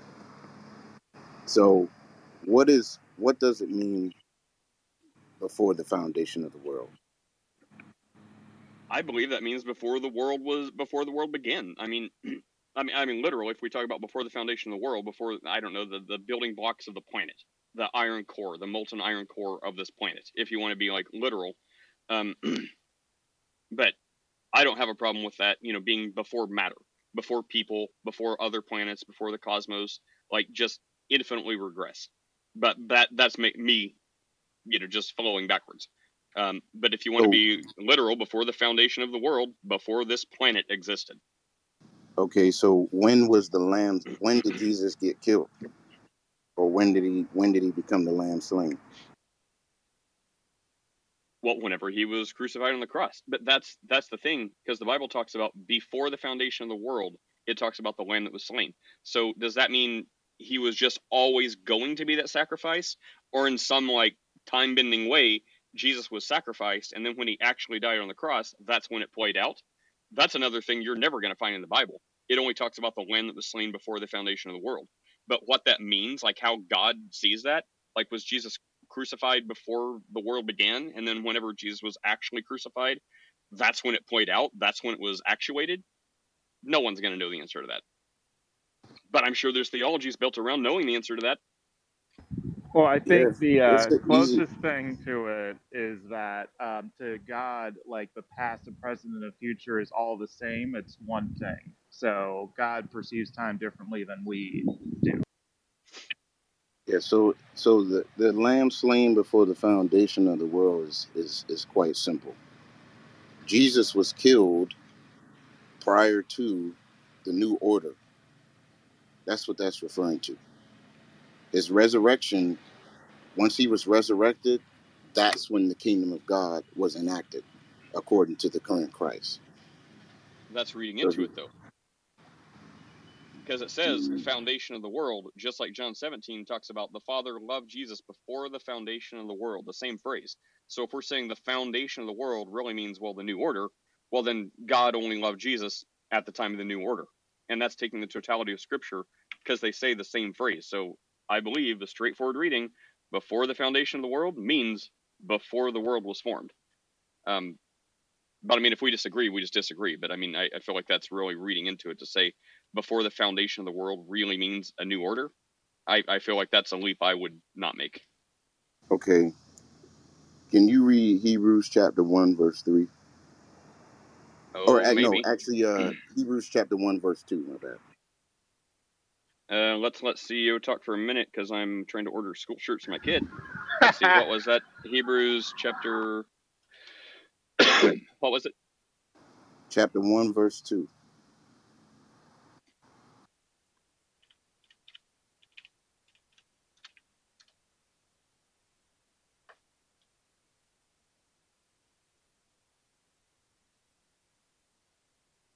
Okay, I'll just start at one. Long ago, and many times in many ways, God spoke to our fathers by the prophets, but in these last days, He's spoken to us by His Son, whom He appointed the heir of all things, through whom also He created the world.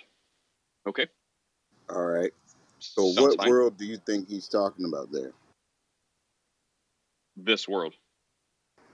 All right. Can you read verses 10 through 12? Mm, Let's see. and you, Lord, laid the foundation of the earth in the beginning, and the heavens are the work of your hands. They will perish, but you remain. Uh, they will all wear out like a garment, like a robe. You will roll them up, roll them up like a garment. They will be changed. But you are the same, and your years have no end. So, the the foundations of this world is going to be rolled up, it's going to wax old, and it's going to be changed, right? According to that scripture. Sure. All right. Read chapter 2, verse 5. Oh we boy. don't find out what world Hebrews 1 Um, was no, I get, I, I get his point. So Harold, No, let him let him read the verse. Hold on, hold on, brother. Hold, new hey, brother, brother, brother, brother, Jesus- brother, and, and brother, brother. foundation of the Me and Nate have been talking having a good Well, discussion. But, but Harold, Well, well, hang on, hang on, You CEO, because I wanted to make a. Uh, CEO, you're you're really choppy and staticky. Um, yeah, he we'll needs to again in a second. understand. I've been waiting a minute, and we've been having Well- a good conversation without interruptions. But Harold, I know what you're going to say, except John one is going to counter that. So Just- wherever we're talking about this about this the verse, Nate. Harold, what verse am I reading? Chapter two, verse five. Yeah. You're wasting everyone's time. Okay. For it was not uh for it was not to angels that God subjected the world to come, of which we are speaking. Wait, only verse five? So, what world was he referring to in verse three of chapter one? In verse three of chapter one. Verse two. I'm sorry. it's talking about the earth, except reconcile the entire chapter of John 1. So, what you're doing, and maybe what CEO was saying, which we'll let him hear in a minute, hopefully the static's fixed.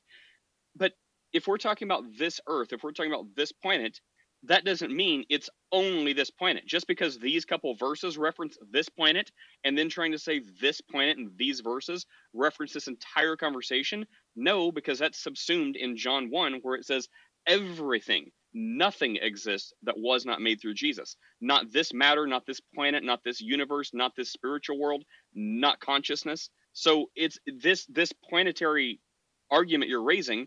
I agree, and I would probably uh, agree with what you're about to say next about the interpretation. But I would say that's not where it stops. It's subs- this whole thing, this planet, is subsumed in John one, which is everything. Uh, but give a quick response, Harold, and then we'll see if CEO um, if we can hear him. No, I'm good. I'm done. Uh, CEO, you want to try again? can you hear me? Uh, yes, that's that's good. Okay. Um, Harold, so are, are you ultimately going with um, Jesus, you know, signified the new world order? And when we're talking about foundation of the world, it's the foundation of the world that began with Jesus when he was on earth. Is that where you're going? Or if not, tell us where you're The New World Order started when he was set upon the holy hill of Zion, and that happened according to the Apostle Paul in thir- in the Acts chapter 13, verse 28 through uh, 35, when he was resurrected from the dead, quite literally. So, if the New World Order was started at the point of the resurrection and he was killed before it was started, that's when he was the, the lamb that was slain before the foundation of the world. I.e., just like what Hebrews 2 5 says, the world to come, which we're talking about. All right. So, Nate, do you understand the filter he's working from now?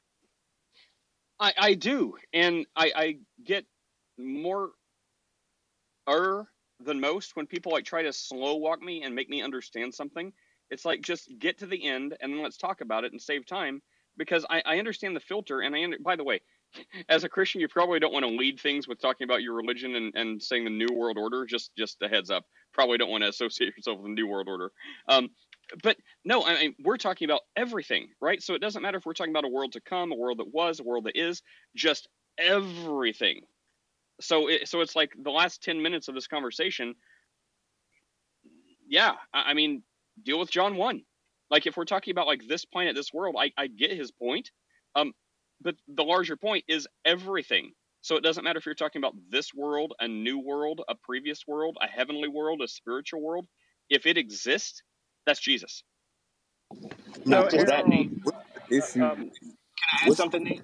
what's the issue with walking through the scripture instead of just sitting here dialoguing and giving our theories and all this stuff? Why not Because just we go directly into the scripture? because I mean, that kind of sounds Hebrew Israelitish. Well, you can go to the scripture if it's making a good point, but we all knew the point it was going to. And I'm just sitting here waiting to say, okay, John 1, John 1, John 1, John 1. But it's like instead, it's like, now read this. Now, read, like, I may as well, uh, maybe, I, maybe I've been traumatized. Maybe I have PTSD. So many no, people you being like, haven't. go back and read, go back and read, Nate, Isaiah, go back and read. Isaiah 41 in the King James Version. So maybe, ah, It don't have to be King James, but Nate, that's- see, I'm not a Hebrew Israelite, but that's pretty. But respectfully, brother, that's pretty bad. That diving into the scripture, walking through the scripture, and studying it out is is some is being is being equated with his he, so-called Hebrew Israelitism. You're you're putting that in a negative connotation. I Harold, mean, I we no, would sit here. That's Harold, pretty bad to do that, Nate. Harold, I don't think that's what Nate is saying. I think what Nate But is that's saying is verbatim what he said. He said no, that no, no, sounds no, very no. Hebrew Hold on. Okay, hang on, hang on, hang on. brother. Yeah, Let Marquis hang on. We'll let you talk in a second. Let me let me defend myself real quick. No, Harold, I'm So doing don't, two don't things. say that's not what he's saying when he legit said that. okay, Harold, I'm done with you, bro. I don't know. Let me just clarify. So, saying two things happened and one is bad, and trying to say because of that I'm relating the scripture is bad. No, studying the scripture is not bad. That's not what I'm saying. Marquis is right, but you know, I'll speak for myself real quick. So, I'm I'm not I'm not saying walking through scripture is bad. I mean, we do scripture. We walk through scripture every day, all day. So do you think I really think walking through scripture is bad? Of course not. So believe in the Trinity, by the way, um, because these lines of logic you're following is severely flawed. So you have to think that Nate hates scripture every day when he lives by it, he walks by it, he like spits it out like constantly. So does Nate really hate walking through scripture, or what Nate actually was referring to? Does Nate hate? uh, Which I said it. You want to talk about verbatim? I said it. Replay it. Cut it out. Clip it. YouTube it. I said I hate being slow walked to these supposedly grand epiphanies and it's like very slow, very slow when people are like wanting me to see a grand thing and be like, oh my gosh, you were right the whole time. You've correctly twisted scripture in a way that I don't recognize it, and now I believe like you. That's what I have an aversion to. So if you're going to speak through scripture, do it rightly. So when we're trying to like jump from chapter to chapter and use verse by verse, read it in context, read everything in context, and including the totality of scripture. So you're saying Nate hates walking through scripture. Nate hates bastardizing scripture. Nate hates cherry picking scripture. Nate wants to take the whole totality of scripture. So just like I was saying, my experiences with black Hebrew Israelites, peace be upon them, where they want me to go to like Isaiah 40 and then Jeremiah and then Ezekiel, and they want to like twist these scriptures out of context and torture the word of God to make it fix their demonic slave trade doctrine. That's what I hate. And when it feels like the same thing is happening from another espousing Christian, that's the thing I was saying Nate does not like. Woo! Um, anyways, Harold, it just feels like I dropped you. I hate doing that. But I mean, it feels like I don't know if if you're really like Bob's apprentice or disciple or who you're talking to, but it feels like um, kind of the same deceptive practice. Like you want to ask, like, I just got these questions. I'm a humble truth seeker. I just want to know what you think, and then it kind of twists. Um, and you want to end up teaching, and you want to end up like I don't know, poisoning the well, and that's not cool. Like we talked earlier, someone was looking for the most peaceful religion that they could follow. And I'm like, do you not care about accuracy? And they're like, you just care about peace and nicefulness? I'm like, look, I want someone to tell me where they stand. If you're a Muslim who thinks I'm going to burn in Muslim hell for being a Christian, tell me that. I want to know what you honestly believe. I don't want you to like come being deceiving or something like that to try to like lead me somewhere and then be like, aha, now you see. I just had to let you see it and work yourself out through it. Like that's that's ah, that's slimy, man. Don't do that. and I, I hope you weren't doing that. I hope I did misunderstand understand you that time, but that that made me feel like I need to shower in holy water. Um, eh, Marquise, what's up, Marquise? How are you? Nice to see you. Yeah, what's up? What's going on, boss? Um, so you defended yourself incredibly well. Um, I was going to say from an academic, so less personally in terms of like specific to you, but from an academic standpoint, if you're talking to people who are in any degree intellectual, scholarly, then if we know the same foundational talking points, we don't have to establish those talking points. Suffice it to say, we can treat our conversations like writing a paper. We make our premise, our statement, and we give a citation. That's how I speak. That's how most people who are actually studied and doing these you know particular things speak and if we need to give several citations for the points and subpoints or uh, premises and conclusions that we have to make we can do that right um, I've, I've, I've done that in plenty of apologetic conversations, right? When we're talking about Christology or whatever, and somebody says, Hey, show me a scripture that shows that Jesus Christ is God. I'll go to Philippians 2 5 through 8, and then I'll start there and I'll just speak about what that means. You know, he's informed God, more faith to you. That's Philippians 5. Uh, sorry, Philippians 2, 5 through 8. And then I'll continue to talk about it and I'll talk about him being distinct from the Father and then I'll give another scripture. I don't have to read the scripture. I can reference it with the understanding that if we are we have the same book in front of us, well, you can go and fact check me and say, oh, hey, that scripture that you just referenced that doesn't make sense. The scripture that you just reference that you just referenced doesn't logically follow. But we don't have to go when when when Nate is talking about slow walking. It's read this out of context. Read this out of context. Somebody said in the chat, you got to get the context by going chapter by chapter, verse by verse. Well, if we both have read the same chapter and verse, hopefully when I say Philippians 2, 5 through 8, you know what 4 says and you know what 9 says because we're talking about the same book that we read, you know. But we're speaking at, I hate to say this in a way that sounds condescending, but a specific tier or level of intellect in terms of scholarship based on what we've read, based on what we know. So it's like you're not talking to people who don't know the Bible. You're talking to people who understand the Bible in context. So just give your point, give a citation that makes things go quicker. That's the first thing. The second thing I was saying is in terms of the whole world thing, age thing, new world order thing, there's a conflation of meaning there. When we get words like world in the King James Version, they come from different Greek words. Sometimes it's like uh, aeonion, which means age, and some translations will translate it as age, like before the foundations of the world. But you're saying before the foundations of the world, and it's talking about cosmos which is creation, the universe, but you're using it like it's before the foundation of the age, like the new world order. That's not a new planet, that's not a new creation, that's a new age, a new period of time uh, that is majorly distinguished from previous or subsequent periods of time. So you got to understand how what words you're using and why you're using those words. The King James version will say world for age, for eternity, for creation, for all mankind, um, for all of those different things, but they're actually Greek words, different Greek words that we use to translate to the same English word world. So you can't conflate them. And this is why, you know, Nate goes to John chapter 1 because it talks about everything ever created, whether it's an age, whether it's a period of time because God created time, whether it's uh, humanity because God created humanity or Jesus created humanity. Both statements are true. So that's I just wanted to to put that out there as far as if you're trying to swap them, you know, before the foundations of the world, that's cosmos, right? Um, ushering in a new age, that's not cosmos. That's probably aeonion or aeon. It's a different Greek word, comes with a completely different set of connotations and denotations. I'm done speaking. Uh, CEO, do you have anything to say? Can we bring him back up? Uh, yeah, you guys can talk. I got to finish some stuff up. I got about ten minutes, and then I'm gonna have to run. But yeah, and Harold, yeah, I don't know. It's coming back up.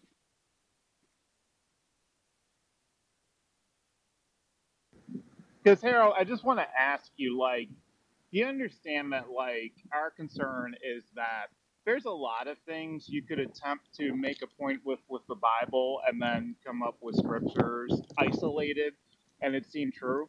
Um, once um, the atheist Joy Wolf was trolling a Christian, and she was saying Satan was a good guy in the Bible, and she pointed to the scriptures about God ordering people to die and Satan not doing that, and she listed like four scriptures. So you can make any kind of point cherry picking in that sort of way. We just don't think that's the most useful way to approach.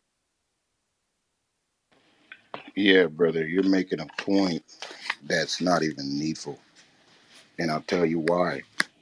Because you guys are blaming me for so-called cherry cherry picking scripture when I walked with Nate through the first chapter of Hebrews to the second chapter. So we quite literally went chapter by chapter. And I did that. I gave him only three verses because I didn't want to take up too much time.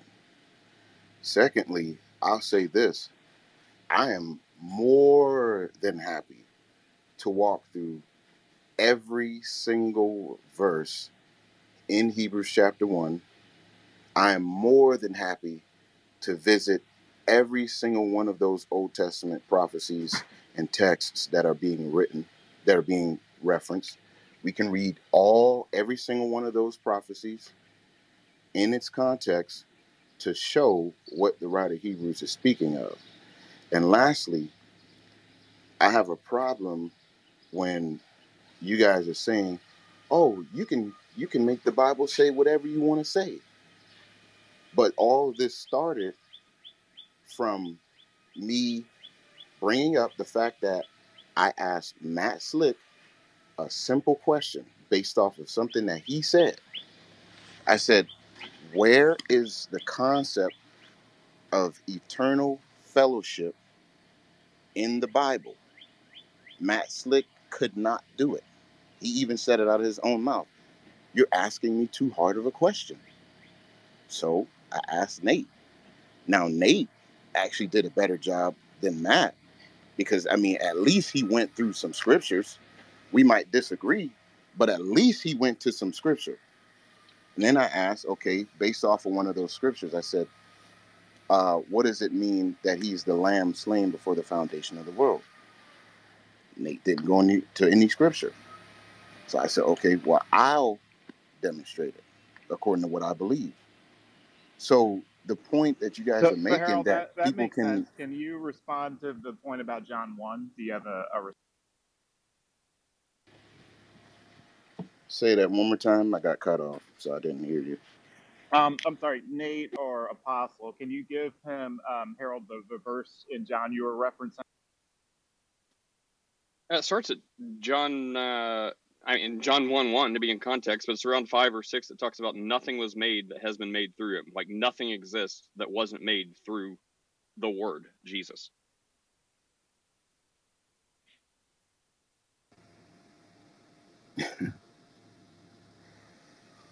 Where is Jesus called the Word?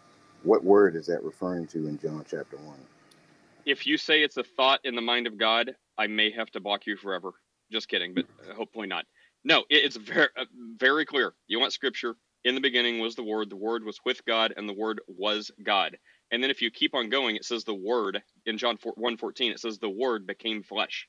And then if people are still confused, in Revelation, I believe it's 21 6 and 7, it says uh, he was riding riding a horse. He was wearing a robe dipped in blood, and his name was Chapter called the Word of God. Yeah, so that's where. So when people say, you know, the Word of God, no, that just means uh, God had a thought. N- No, that that's abjectly wrong. Like John 1 1, the Word was God. John 1 14, the Word became flesh. Revelation 19, thank you. See, you know. Um, his name is called the Word of God. This is Jesus in his return. So that Jesus is the Word of God. Right.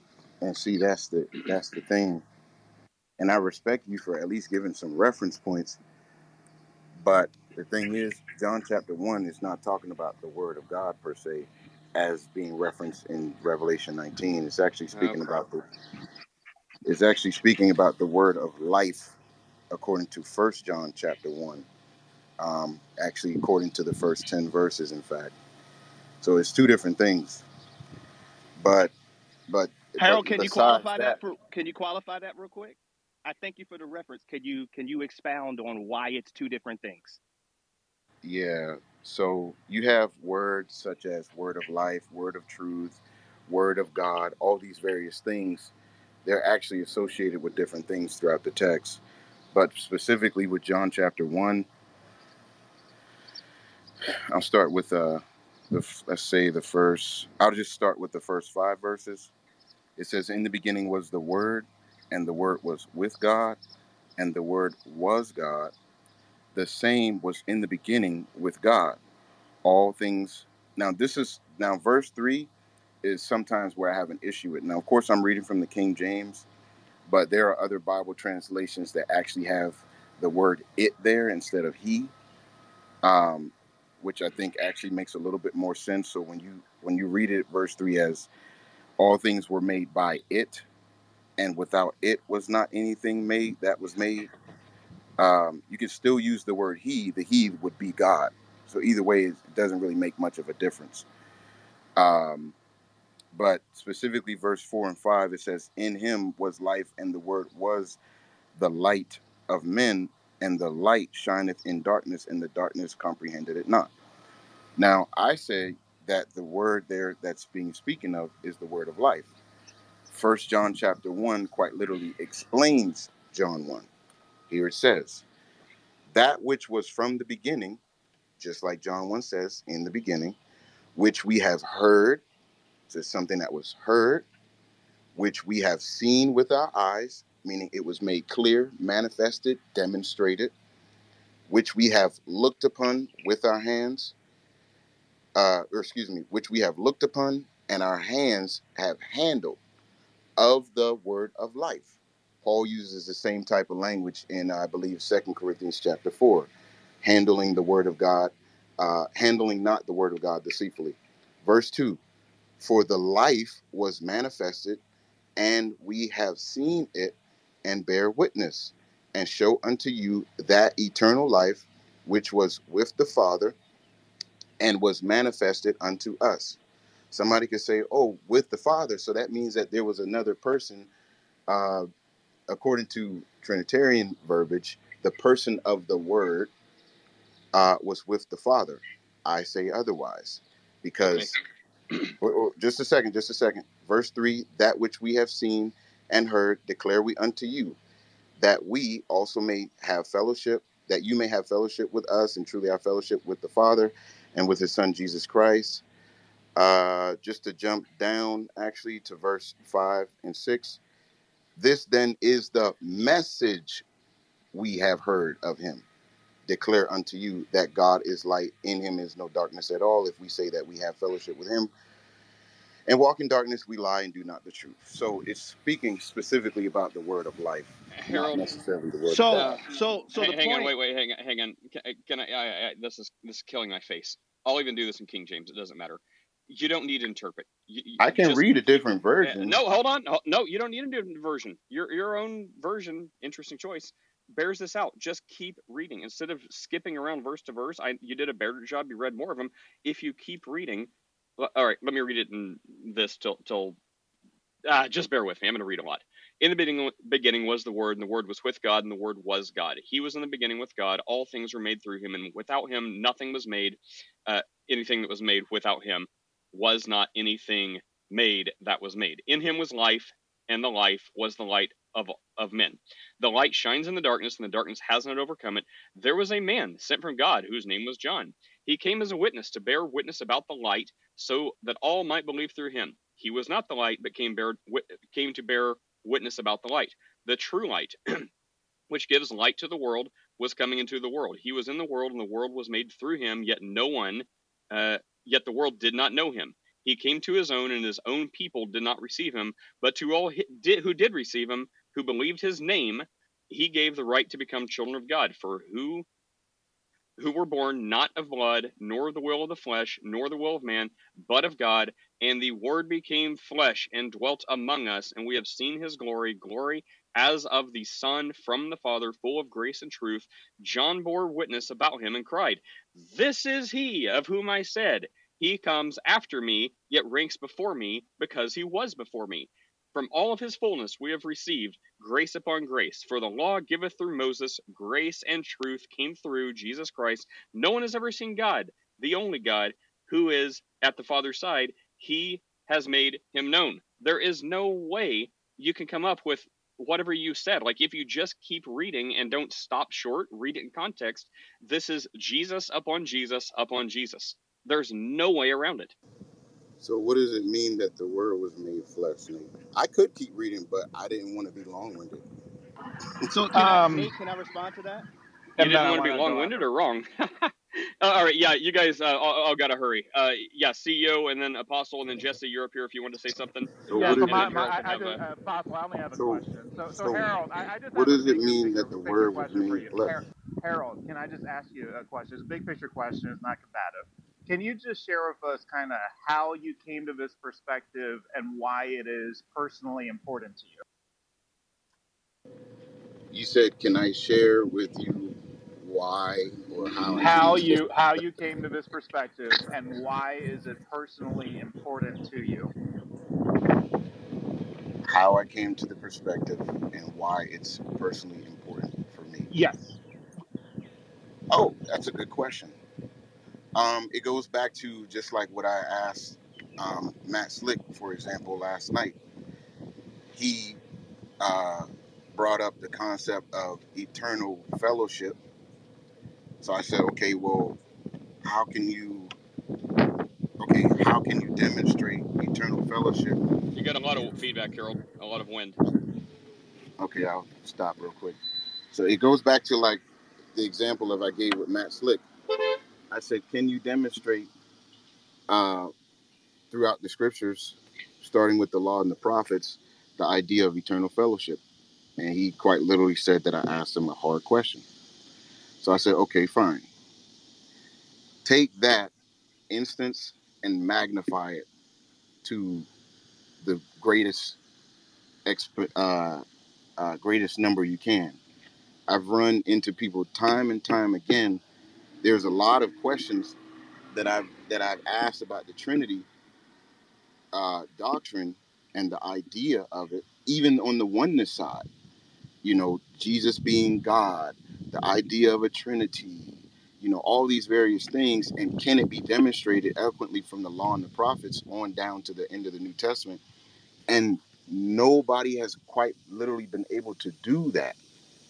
So I'm not saying, I'm not going to necessarily say entirely that the Trinitarians are wrong, and I'm not going to say that entirely the oneness are wrong. But when it comes to the actual articulation of these doctrines being founded from the law and the prophets all the way to the New Testament, it's like so many people have trouble doing it. So it's like, okay, I question, I question this because, and because somebody would say, oh, we could just read John 1. No, let's start from the law and the prophets because that's where it's based. Sorry, I had to mute because I got a lot of background noise.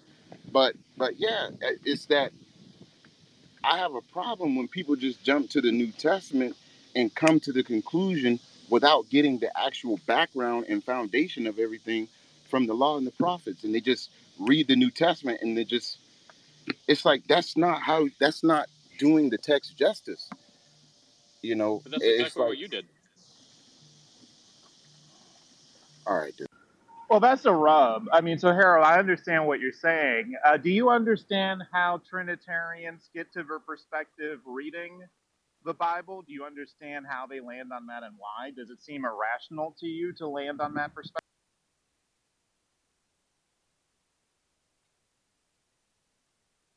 I Yeah, I yeah, I, I understand how, and you know what I've found, and I'm not gonna say this is in all cases, but the majority of Trinitarians that I've run into, uh, both on this app and outside of this app, they always start with these these uh, hypotheses and theories from logic and philosophy and you know and all these different things instead of just starting strictly with the scripture. And That's and that's and, and you don't- you don't think you can start strictly with the Scripture and land on the Trinity? guys, I, I apologize. I want to get Marquise and Jesse. I really have to go. But Harold, how many times have you heard me? The very first thing out of my mouth when someone says Trinity, the first page of the Bible. You want the Law and Prophets? Let's go before that. Genesis, the first page of the Bible, and like verse twenty. That's where you go. That's the very first verse in the in the Bible where we see the triune nature of God. Uh, Marquise, you gotta gotta speak, and then I, I really do have to run. Yeah, I'm gonna go fast, right? So you're saying I always think it's interesting when people indict philosophy and logic as if the Bible was written absent of philosophy and logic. And philosophy gets a bad name because oh, that must mean something that's totally atheistic and devoid of any, you know, uh, injection or or interception with God. When philosophy philosophy just means a system of ideas that work together. And most people don't know that definition. They never actually Googled or defined what philosophy is. It's just English is a philosophy. There is a philosophy behind English. In order for me to communicate with you, there has to be a system of ideas about nouns, verbs, adjectives, adverbs, subjects, uh, predicates, prepositions, syntax. There's a system of ideas. Otherwise, we have no baseline of doing anything.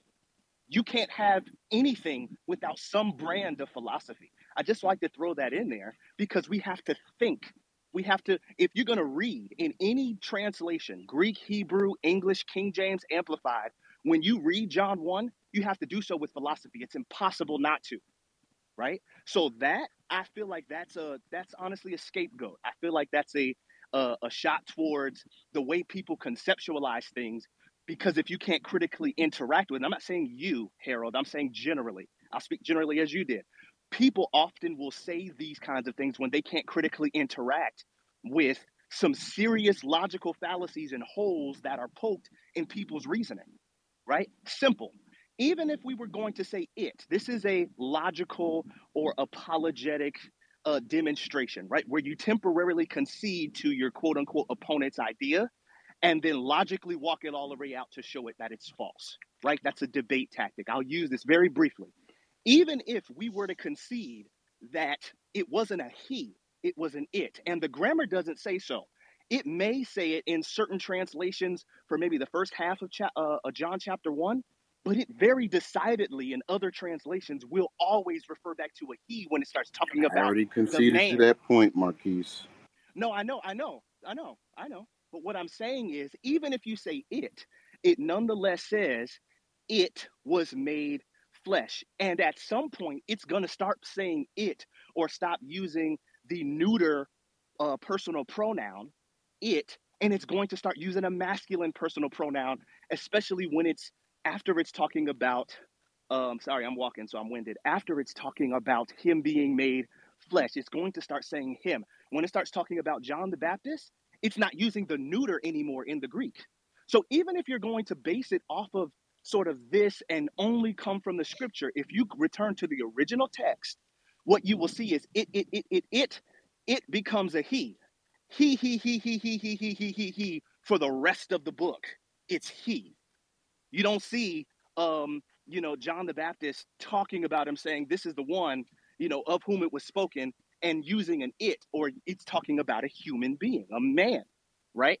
And so again, in order for you to, in order for a lot of these perspectives to be held, you kind of got to divorce some logic, some reasoning, which isn't possible because that's how we comprehend. Here's the last thing I'm going to say. Back to what you said as far as there's a, a word of God and then a word of life and then a word of truth, and they sometimes mean different things. When you went from John chapter 1 to First John chapter 1, you didn't actually show a distinction between the word of God the word and the word of life. I had limited time. I had limited time. I can't. I know. No. It would take right, more right. time to be able to do that. You know that. No. I, right. Sure. But I'm saying it's also not possible because of the grammar. Once again, that grammar keeps us all in check. It's not about how much time you had. The grammar isn't there.